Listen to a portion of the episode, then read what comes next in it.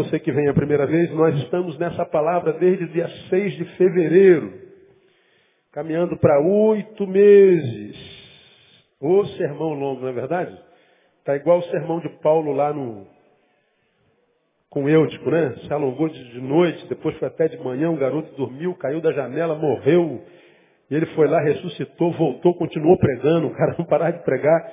Eu estou há oito meses. Na próxima Bíblia acho que meu nome entra aí também.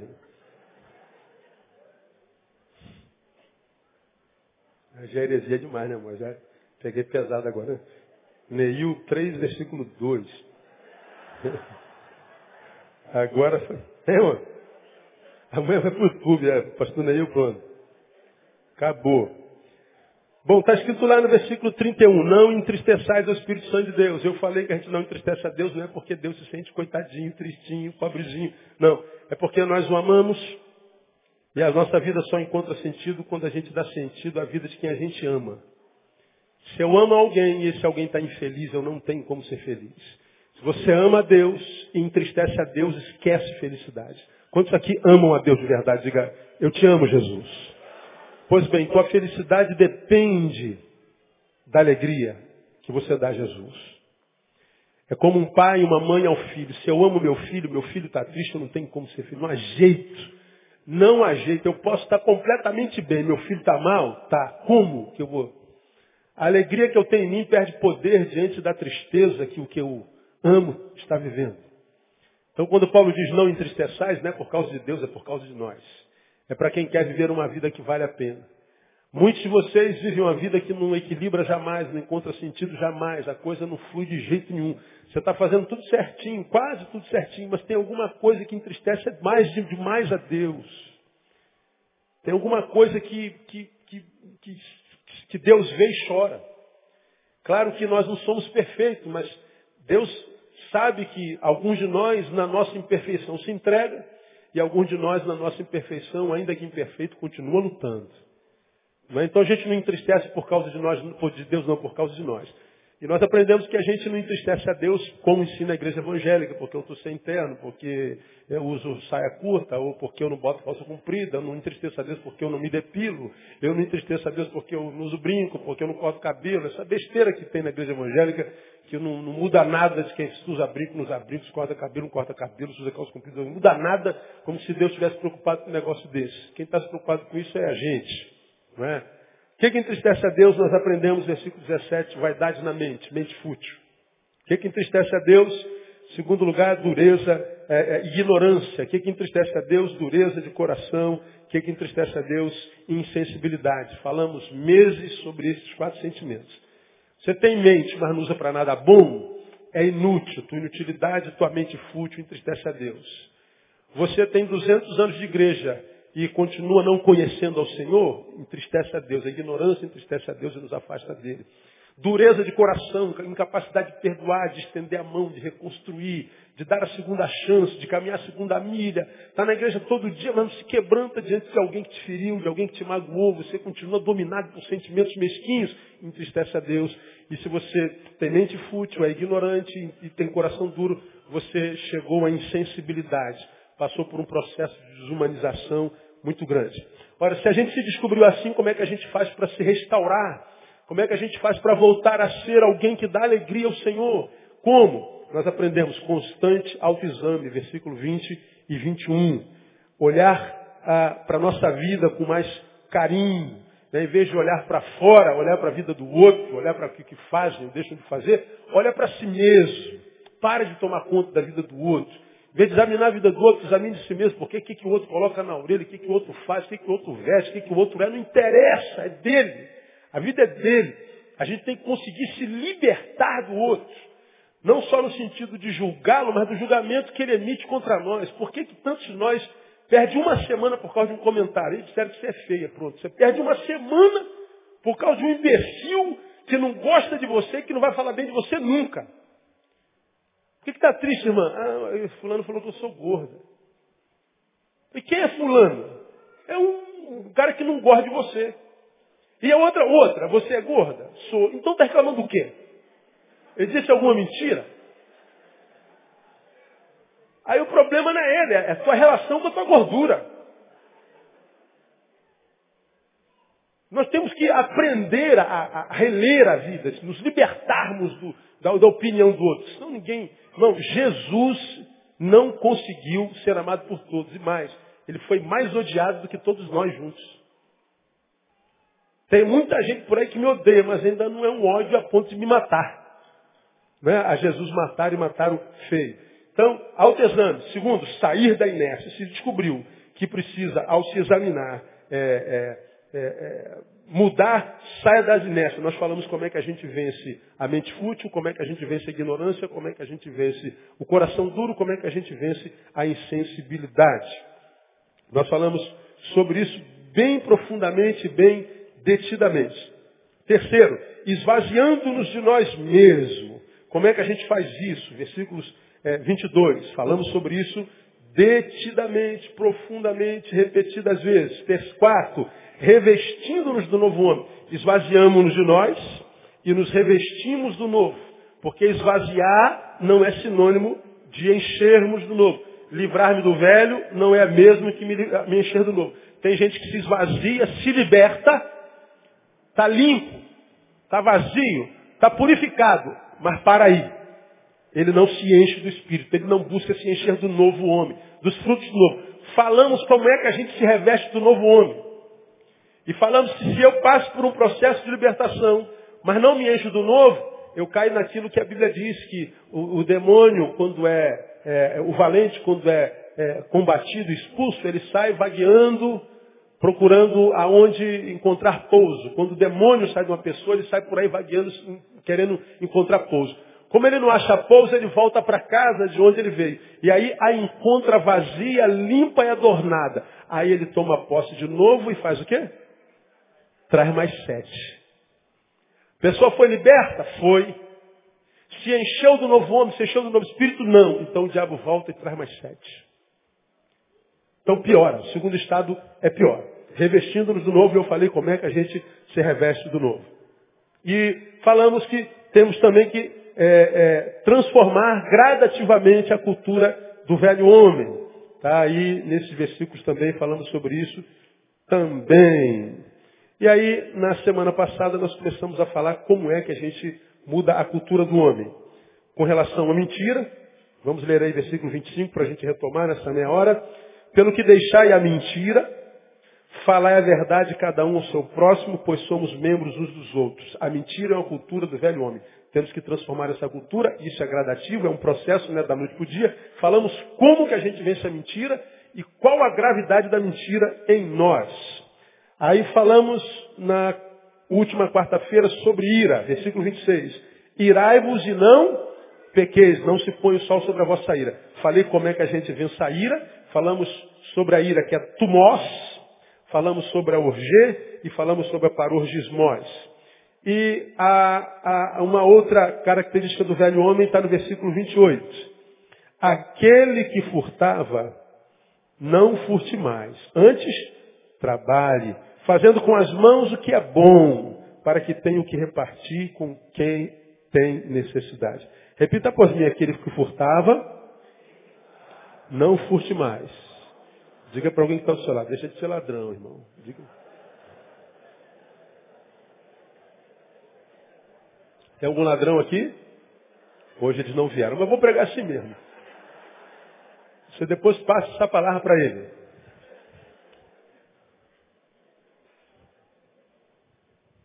Furtar, a palavra é klepto. Daí vem a palavra cleptomaníaco. O que é um cleptomaníaco?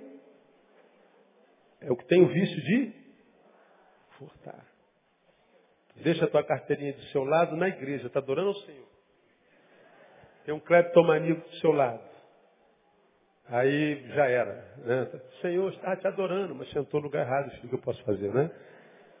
Estão por aí. Clepto é furto, furtar. Agora pensem comigo. Você acredita que o apóstolo São Paulo, pelo Espírito Santo, falando sobre mentira, ira, coloca furto no mesmo patamar, você acha que é desse furto que ele está falando mesmo? Mentira e ira, sentimentos subjetivos. E o furto? Ele é objetivo, é a prática. Quando Paulo fala de ira e inveja, ele está falando de sentimentos que podem se transformar em pecado. O pecado é o estado mal da alma. O que eu cometo é o fruto do pecado. Ah, um exemplo, os fariseus acreditavam que adultério, como já preguei aqui, era botar o pintinho no buraquinho errado. Lembra que eu preguei sobre isso? Então adultério é quando um homem está com uma mulher ou a mulher está com um homem que não é dele. Então os irmãos adulteraram. E aí eles trazem uma mulher e dizem assim, essa mulher estava deitada com os homens que não são dela. E a lei diz que ela tem que ser apedrejada. Você conhece a história. Aí Jesus tem aquilo tudo que você conheceu lá, e depois ele aproveita para ensinar. Vocês acham que adultério é quando um homem toca numa mulher que não é dele e vice-versa? Não. O buraco é mais embaixo um pouquinho. Eu digo para vocês o seguinte, se vocês pensarem numa mulher em seu coração desejá-la, ou vice-versa, eu digo que vocês, em seu coração, já cometeram adultério. Não precisa tocar nela, desejou-a como mulher. Viu uma irmã e não viu uma irmã? Viu uma mulher? Adulterou. Alguém aqui não é adúltero? Ah, tem um lá, graças a Deus. É, é só mentiroso.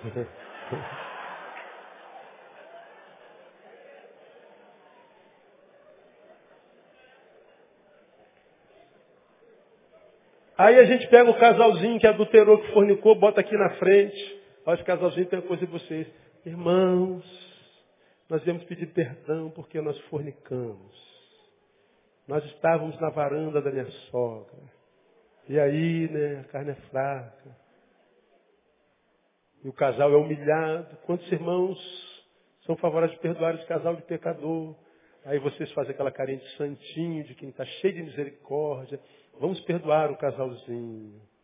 Todo mundo em pecado. Algumas igrejas não perdoam, pede o casal para escrever uma cartinha pedindo exclusão.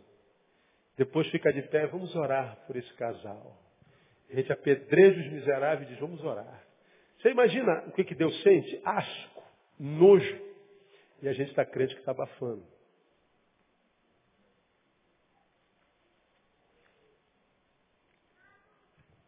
Clepto é furto. Claro que o furto do qual Paulo fala, fala desse da carteira também, do texto do irmão, da caneta do irmão, da Bíblia. Isso tudo é roubo. Alguns comentaristas acreditam que na igreja de Éfeso havia algumas pessoas que vinham do crime, eram ladrões. Algumas pessoas que vieram do furto. Por isso Paulo citou tal pecado. Alguns comentaristas acreditam nisso. Eu não acredito nisso pessoalmente. Eu não creio que furto esteja junto com mentira e, e, ira e outros sentimentos por causa do fato de ter alguns ladrões na igreja de Éfeso.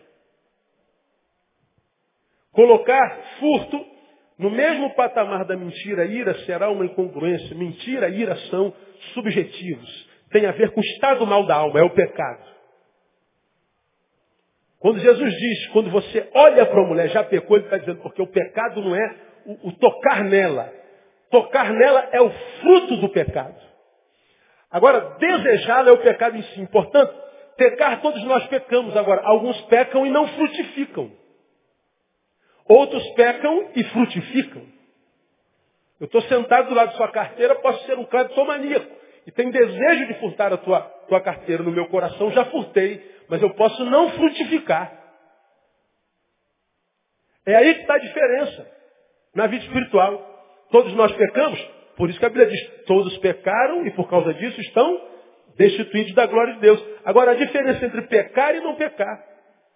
A Bíblia, falando sobre isso já no último estudo que a gente deu, que a gente não deve cometer assassinato, a gente acha que assassinar é dar um tiro na cabeça de alguém, tirar a vida biológica. Não, Jesus nos ensinou que quando eu difamo alguém, porque ele me difamou, me fez mal, e eu corto da minha relação, eu assassinei em mim. Ele continua vivo, mas para mim ele está morto. É assassinato. Então o pecado não é o ato em si. O ato é o fruto da árvore já pecadora ou pecaminosa. Então, quando Paulo fala de um pecado chamado ira, eu posso ter ira, mas está dizendo, não pequeis, não frutifiqueis. Eu posso é, é, sentir o desejo de mentir e não abrir a minha boca. Ele está falando de coisas subjetivas. Aí quando chega em roubo, ele vai para o objetivo? Não, eu não, eu não creio assim. Para mim, Paulo fala de outro tipo de furto eu quero falar, começar hoje falando de alguns com vocês. O primeiro sobre o qual eu vou falar está nesse versículo na minha concepção. Vamos lê-lo de novo. 28. Aquele que furtava não furte mais. Preste atenção. Essa é a ordem. Aí depois ele, ele, ele enxerga essa ordem. Antes, trabalhe, fazendo com as mãos o que é bom. Para quê? Que Paulo quer que a gente trabalhe e faça com a mão o que é bom. Olha o restante do versículo, para mim. Para quê? Tenha que repartir com o que tem necessidade. Olha que coisa interessante, irmão. Meio, não rouba mais a água do outro. Pelo contrário, trabalhe com a sua mão, de modo que você possa, quem sabe, encher um copo d'água e botar junto com essa garrafa d'água que você ia roubar, um copo d'água a mais. Para que, senhor? Para que, se aparecer pessoas que cuja sede uma só garrafa não dê, o teu copo possa abençoar. Olha que coisa interessante. Não rouba, trabalhe. Para quê? Para ficar rico? Não, não, não é para ficar rico. É para que você tenha bala na agulha para ser uma bênção. Paulo sai do furto para a utilidade. Paulo sai da retirada para concessão. Ele não está dizendo, olha, não tire. Não é só isso que ele está dizendo. Não só não tire, como além de não tirar, construa para poder fazer o quê? Repartir. Então, o, o conselho de Paulo não é só é, abstenha-se disso. É abstenha-se disso e se insira naquilo. Pratique aquilo. Ele não está falando de algo que ele tem que, do, do, que, do, do que ele tem que se omitir. Omita-se do furto, não. Omita-se disso, mas cometa aquilo, cometa bem. Do que, que Paulo, de que furto Paulo está falando? Na minha concepção, Paulo fala do furto de misericórdia. Furto de misericórdia. Ao invés de tirar água de alguém, tenha misericórdia. Coloque mais água aqui, porque alguém vai precisar dessa água furto de misericórdia. Bom, no texto, Paulo diz para não furtar, mas para trabalhar, para que tenha que repartir. Praticar o bem. Bom, se a gente fala de praticar o bem, a gente não tem como de lembrar de um versículo. Aquele que sabe fazer o bem e não faz, peca. Já preguei sobre isso aqui. Eu não peco quando eu faço mal apenas. Eu peco quando eu não faço bem, quando eu omito a misericórdia.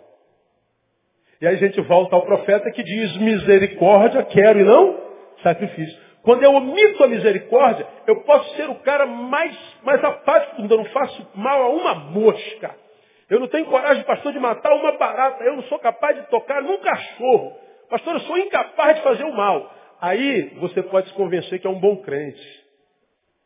Lembro daquela história daquele culto verídico do diácono que estava completando 50 anos de crente, aí convocaram a igreja para fazer um culto de ação de graças pela bênção do irmão diácono tal.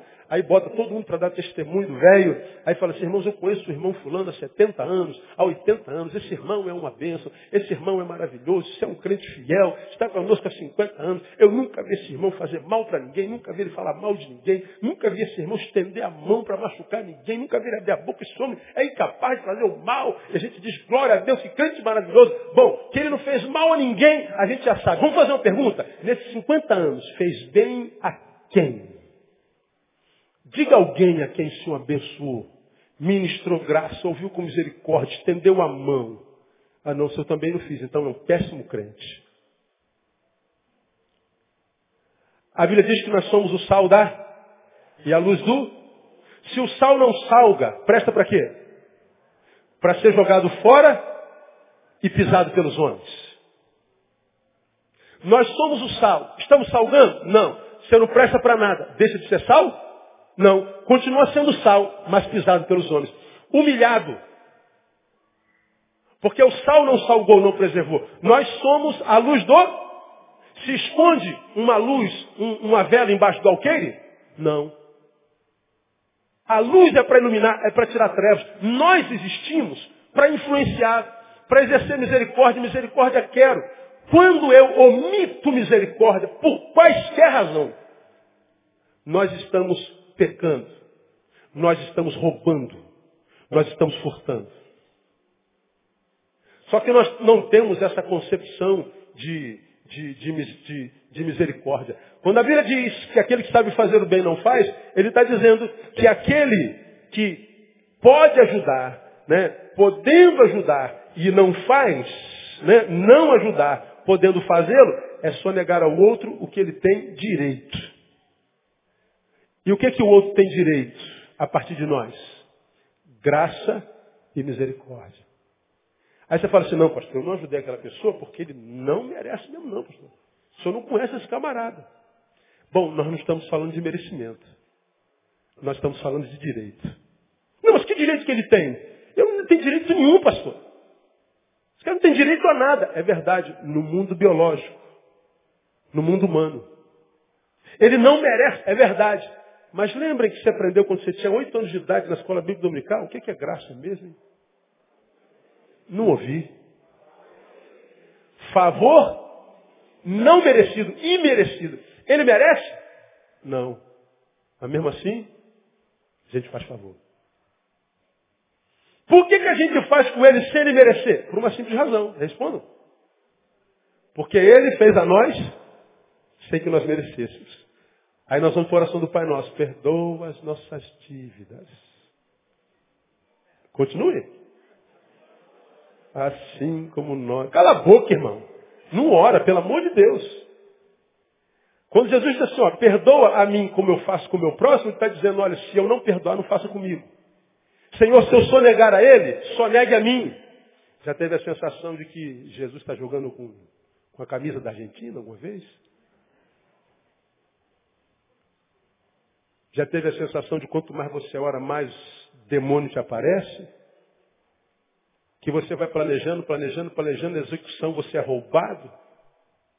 Você diz, cara, é muito urucubaca, não é possível. E você ora amarrando Satanás, lutando contra o demônio, fazendo campanha, subindo todos os montes. Já foi no Everest 15 vezes, passou três meses sem comer, perdeu 33 quilos. E quando volta, continua amarrado.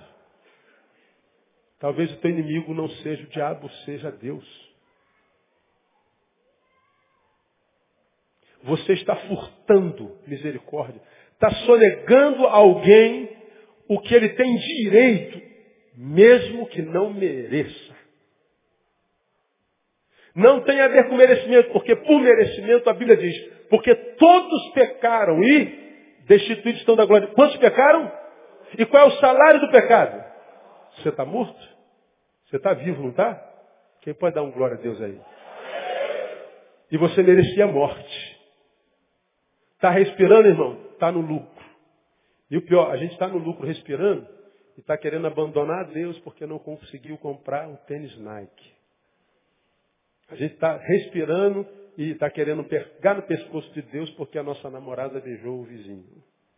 Porque nós não passamos naquele concurso no qual a gente ia ganhar 25 mil reais. Eu vou ter que continuar ganhando 15 mil reais. Estou triste com o senhor.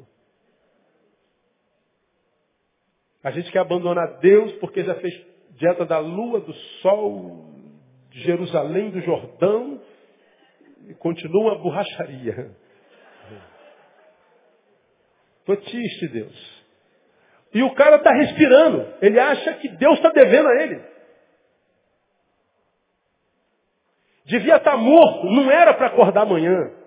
Mas você vai acordar amanhã, vai ter o melhor dia da sua vida e não curte o melhor dia, porque está tentando lembrar Deus o que, que ele não fez ainda. Você vê, Deus é maravilhoso, né, irmão? Eu já disse, se eu fosse Deus, cara, eu, eu mandava um raio na cabeça de todo mundo. Porque só Deus para gostar da gente, que é uma coisa horrível. Desde que saiu, os miseráveis saem lá do Egito, 430 anos. Quando chega diante do mar, tirou a gente, lá vai morrer aqui, não vem faraó. Lá a gente passava fome, não tinha nada, não comia nada, era desgraça, mas pelo menos estava vivo. Que furada. Aí Deus abre o mar, os miseráveis passam, chega do outro lado, tem sede. Pô, mano, tirou a gente lá para morrer de sede aqui, lá a gente tinha água quente, mas tinha. Aí o cara fere a rocha e sai água, os miseráveis bebem, dá fome. Pô, tira de lá, vai morrer de fome aqui. Aí aparece pão do, do chão, galinha voando, cai na coisa dele. Pô, tira de lá. Ah, não, pelo amor de Deus. Até hoje a gente é assim. É verdade, não é, irmão? Diga assim, eu não presto, cara. É verdade. Deus é bom, mas a gente não presta. É, é uma chatice. Sempre reclamando. Tá, como é que tá, irmão? Tô, tô, pastor, tô, tô meio chateado. Que, que Deus, né? Ah, Agora, tu imagina ouvir isso, 20 anos, cara. Todo dia, 15 pessoas falando a mesma coisa. Aí você explica mais uma vez, prega domingo, domingo de manhã, e marca no outro mês que vem, tá lá de novo. Pastor, como é que tá, irmão? É, pastor, tá bravo, né?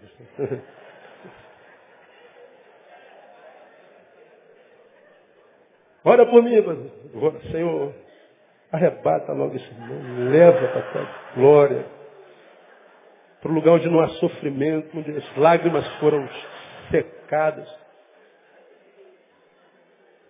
Aí tu está lutando contra o diabo e às vezes a tua luta é contra Deus, você é um ladrão. Está sonegando misericórdia, deixou de estender a mão quando podia tê-lo feito. Está sonegando o que o outro tem direito. Aqui, irmão, está a grande, a grande, a, a, a grande razão de o Evangelho ser a única esperança da humanidade. A humanidade está uma monstruosidade, na é verdade. Não há esperança para a sociedade. A Bíblia diz que o amor de muitos esfriará por causa da iniquidade. Não adianta. Veja, por se multiplicar a iniquidade, o amor esfria. Não é que o amor esfria e por causa disso a iniquidade aumenta. A iniquidade aumenta com o coração ainda aquecido.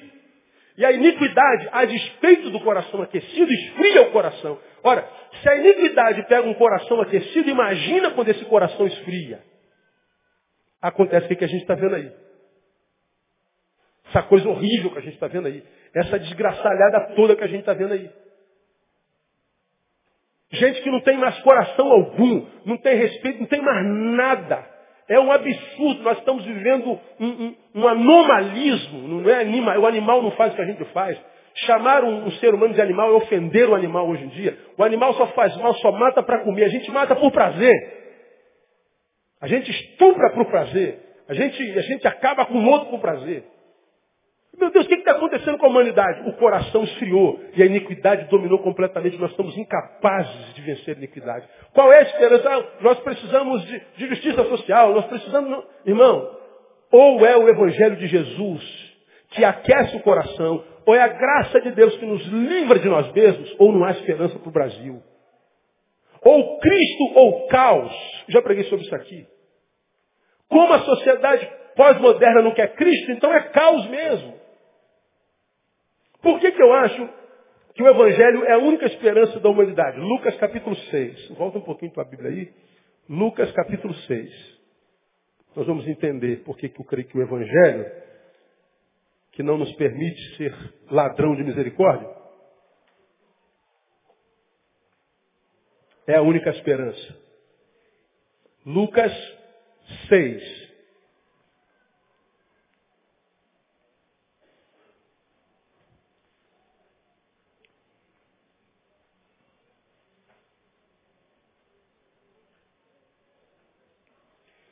Lucas 6, versículo 26. Já está aí, amém?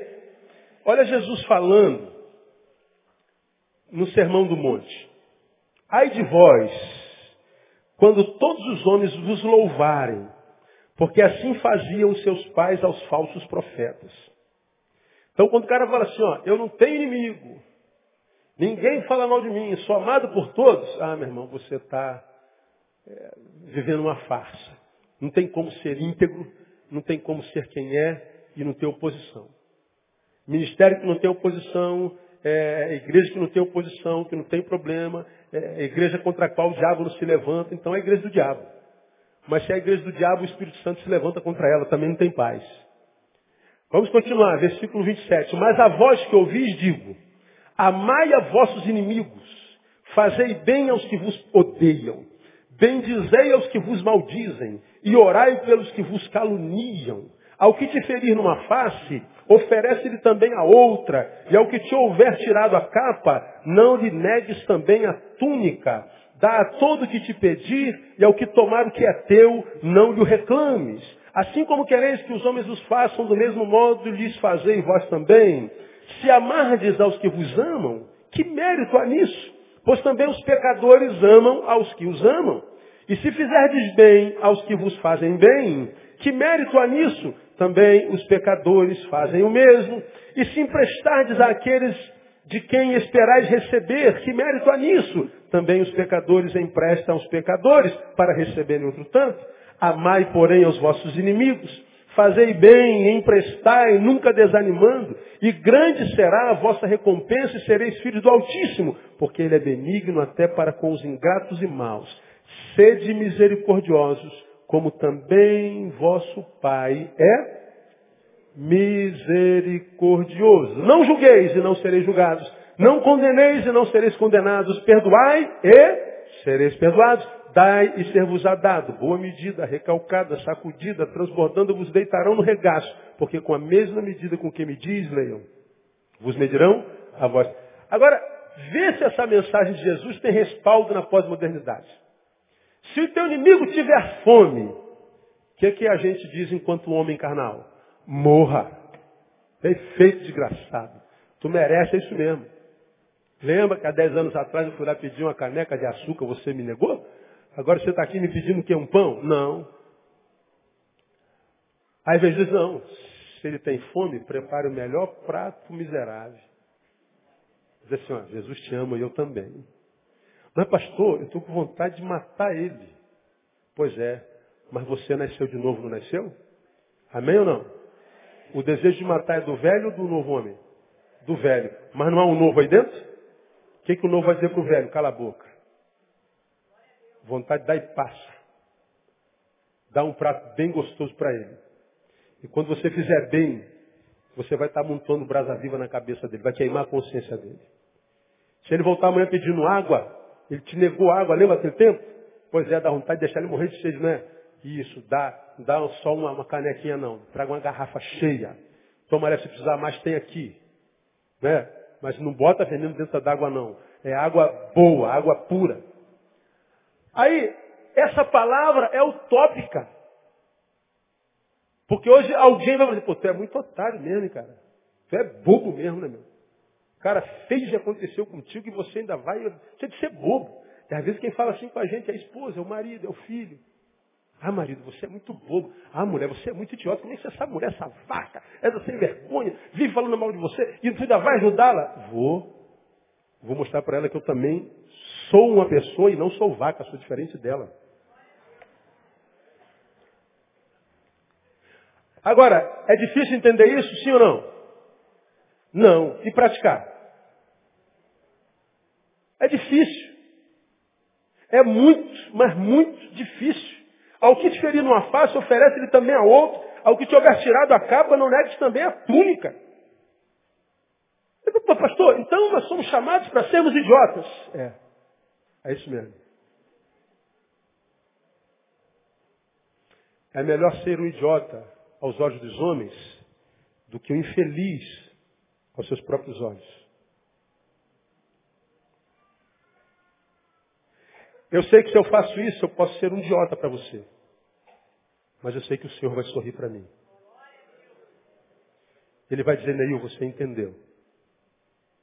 Os homens não vão te entender, porque eles não têm o Espírito de Deus aquele espírito que João fala lá no finalzinho, que o mundo não pode receber. Eles não têm como entender. O homem natural não aceita as coisas do espírito, porque ele não as entende.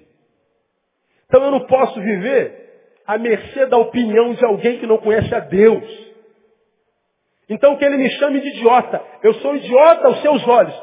Mas eu sou feliz aos meus, porque eu sei que o Senhor sorriu para mim. Agora, com medo de ser chamado de idiota por vocês, eu me transformo no que vocês querem que eu seja.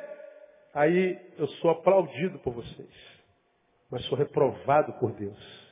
E a gente tem que escolher, como ensinou Samuel, a quem a gente quer servir. A gente tem que escolher quem é que a gente quer ser. Porque o chamado do Evangelho, portanto, não é para se dar bem, é para fazer o bem. E quando a gente faz o bem, a gente se dá bem com Deus. Agora, qual o problema da maioria de nós que tem ficado pelo caminho? Que estar bem com Deus já não é mais um sonho. Estar bem com Deus não é prioridade, a gente quer estar bem com todo mundo. A gente tem, tem que estar bem com todo mundo porque a gente não consegue trabalhar com rejeição. A gente não consegue ser rejeitado. A gente não consegue ser criticado. A gente não consegue entender ou conviver com o fato de sabermos que o nosso nome está sendo discutido ali na esquina. Disseram que você é aquilo, que você fez aquilo. Puxa, que pô, cara, não podia ter feito isso. Bom, todo mundo está falando, mas você fez? Não. Então por que você tem que estar se defendendo? Deus sabe o que está rolando no teu coração. Agora, por que, que nós temos essa maldita mania, esse maldito vício de querer ser aceito por todo mundo, amado por todo mundo? Por que, que a gente tem que ser babado por todo mundo? Todo mundo tem que paparicar a gente. Por que, que todo mundo tem que... Por que, que nós temos esse desejo? Estima baixa, irmão. Estamos mal com a gente e mal com a gente, a gente está mal com Deus. Você quer o aplauso dos céus ou você quer o aplauso dos homens? Porque quando você está no caminho, há dois mundos espirituais te olhando. Os dois. Qual dos dois você quer o aplauso? E você pode ter certeza que o aplauso que vem dos homens, quando o assunto é espiritual, é o aplauso que vem das trevas. Agora, se o aplauso que você quer é dos céus, guarde uma coisa. Não há, em hipótese alguma, como agradar a Deus sem desagradar os homens. Quem quer agradar a Deus, quem quer agradar a Deus aqui de verdade? Prepare-se para desagradar os homens. Agora, aos fariseus, Jesus disse assim, olha, ah, quando orares, não sejam como os hipócritas, que vão para as esquinas, e que, que, que maqueiam o rosto, e que querem ser vistos pelos homens, que querem ser paparicados pelos homens. Quando fizeres boas obras, não seja como os fariseus, que não saiba a tua mão direita que fez a tua esquerda. Não seja como os fariseus, que fazem tudo para receber glória dos homens, porque digo-vos que eles já receberam o seu galardão. Pois é, o que, que eles querem? Aplauso dos homens? É, está aí o seu galardão. É tudo o que você terá. Jesus está dizendo, não terá nada dos céus. Se o galardão que você quer é o dos homens, eis aí, está todo mundo dizendo, pô, que cara, sangue bom, que mulher maravilhosa, que crente, mas eu falo, ah, aleluia, olhe por mim, pastor, você é uma bênção. Todo mundo imaginando que você seja aquilo tudo mesmo. E é o que você quer, pronto, já tem. É só o que você terá.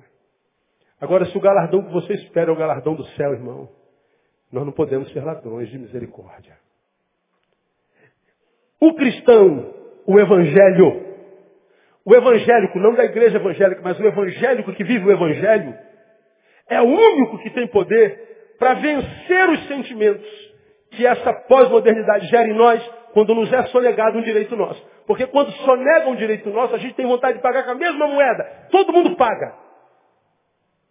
Agora, quando nós somos evangélicos ou passamos da morte para a vida, nascemos de novo, essa vontade vem, mas o novo homem diz assim, não, não roube a misericórdia que ele tem direito. Ele não fez contigo, ele não merece.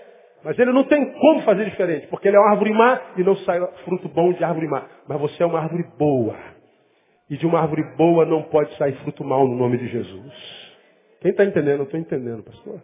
Diga, irmão, que está do seu lado. Você é uma árvore boa, meu irmão.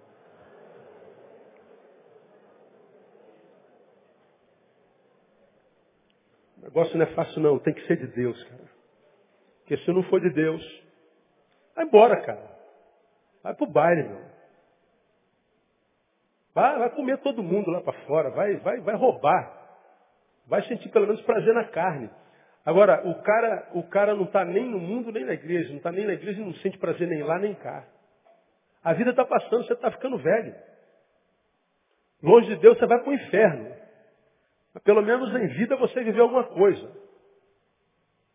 Agora, se você decidiu servir ao Senhor, negue-se a si mesmo. Tenta tomar a sua cruz e vai seguir Jesus que você vai ver que você está abraçando o maior projeto de vida que um ser humano pode abraçar no mundo. Você vê esse mundo indo de mal a pior, como, como uma manada, direto para a desgraça, direto para o braço do, do, do, do, bicho. Caminhando a passos largos para o inferno diante daquela porta. Mas no Evangelho nós estamos, você já aprendeu, capacitados para remar contra a maré. Eu estou vendo todo mundo se dar mal. Eu não estou nem aí, porque eu sei que eu estou preparado para me dar bem. E eu me dou bem não porque eu fui selado só, é porque eu estou tentando tirar alguns que estão se dando mal do mal para o qual eles estão indo. Eu não estou alavancado lá numa, numa irrealidade, não. Eu me livro do mal tentando segurar em alguém que está mal. Porque quando alguém está mal e eu seguro ele, na verdade não sou eu que estou segurando ele apenas, ele está me segurando. Porque a maldade do tempo presente nada mais é do que oportunidade de nós revelarmos o nosso bem. As trevas dentro das quais a gente vive nada mais é do que oportunidade de mostrarmos a luz que nós somos. Quanto mais desgraçado, melhor para a gente. Mais oportunidade de serviço. Portanto, a misericórdia nada mais é do que a prática da justiça do reino de Deus. Misericórdia é a prática da justiça do reino de Deus. E esta prática é diametralmente oposta à justiça dos homens, que é olho por olho, olho por dente. Aqui se faz, aqui se paga. Bateu, levou. A justiça do reino é diferente. Bateu, não vai levar. E se precisar, eu dou outra face. Não entenda isso na literalidade. Estamos falando de que, do fato de que nós estamos armados e movidos por espíritos diferentes.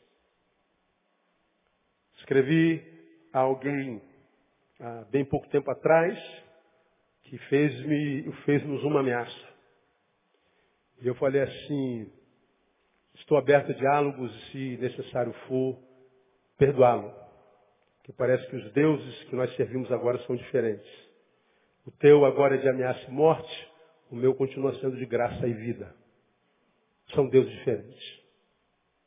O Deus que a gente serve é o Deus que estende a mão, o Deus que a gente serve é o Deus que perdoa. O Deus que a gente serve é o Deus que nos capacita para caminharmos uma segunda chance. E a gente não faz isso porque a gente pode, porque a gente quer. É simplesmente porque Ele nos capacita. Portanto, o chamado do Evangelho é para ir além de nós mesmos. Porque o que nós queremos é fazer a justiça com a própria mão. O que nós queremos é colocar a ira para fora. O que nós queremos é, é, é, é, tomar a nossa atitude, dar o nosso jeito. É, mas no Evangelho diz, Senhor, o jeitinho é contigo. Está nas tuas mãos, Senhor que eu tinha que fazer, eu já fiz e fiz dentro da legalidade, eu fiz dentro da tua palavra. E ainda não aconteceu. Se não aconteceu, ninguém viu, mas uma coisa eu sei, o Senhor está vendo. E como Jó, nós podemos falar, eu sei que o meu Senhor vive e que por fim se levantará a nosso favor em nome de Jesus. Diga para alguém que está ao seu lado, irmão, vai acontecer do jeito que Deus quer. Toma posse dessa palavra aí. Repita comigo. Sonegar a graça e a misericórdia é cometer o mais hediondo de todos os furtos. É disso que Paulo está falando. Agora, roubar a água do pastor, perto de reter a graça e a misericórdia, é o quê? É quase um ato de santidade. Roubei a carteira da irmã, tadinha. Tinha um. Quanto é um ônibus hoje? Dois e... Dois cinquenta. Tinha dois e cinquenta para ir trabalhar amanhã. Que ela vai voltar pela fé. Né? Aí tu vai e rouba dois e cinquenta.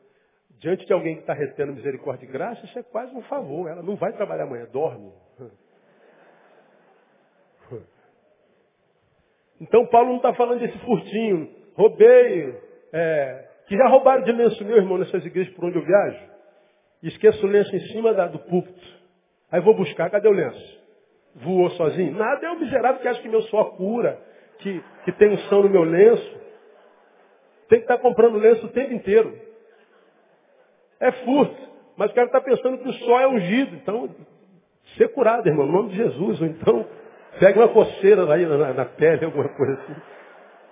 É, sonegação da misericórdia, fruto, furto da misericórdia a sonegar graça e misericórdia, cometer o pior de todos os furtos, irmão. Deixa Deus ministrar no seu coração nessa noite, meu irmão. Essa palavra não é só uma palavra para ouvir aqui. É para descer para o coração. Se Deus trouxe você para ouvir essa palavra, é porque Ele sabe que você precisa dessa palavra. Há alguém para quem talvez você precise devolver a graça, devolver a misericórdia. Mesmo que você não queira fazer isso, mesmo que você ache que ele não mereça receber isso, você também não merece e está debaixo da graça de Deus. Pô, pastor, mas e se eu for lá e ele, ele me tratar de novo? Você ofereceu a graça. Sacuda a poeira do vosso pé e considera gentil e publicano. Porque a Bíblia diz, no que depender de vós, tende paz. Com quantos homens? Todos os homens. No que depender de vós. Bom, você foi tentar? Tentou. Não depende mais de você, está liberto. Para Deus você está em paz. Mesmo que ele ainda continue querendo te matar. Você estendeu a mão, ele não tocou, o problema é dele. Você não está mais sujo nesse pecado. Você está limpo. Satanás não tem como te jogar mais uma agulha.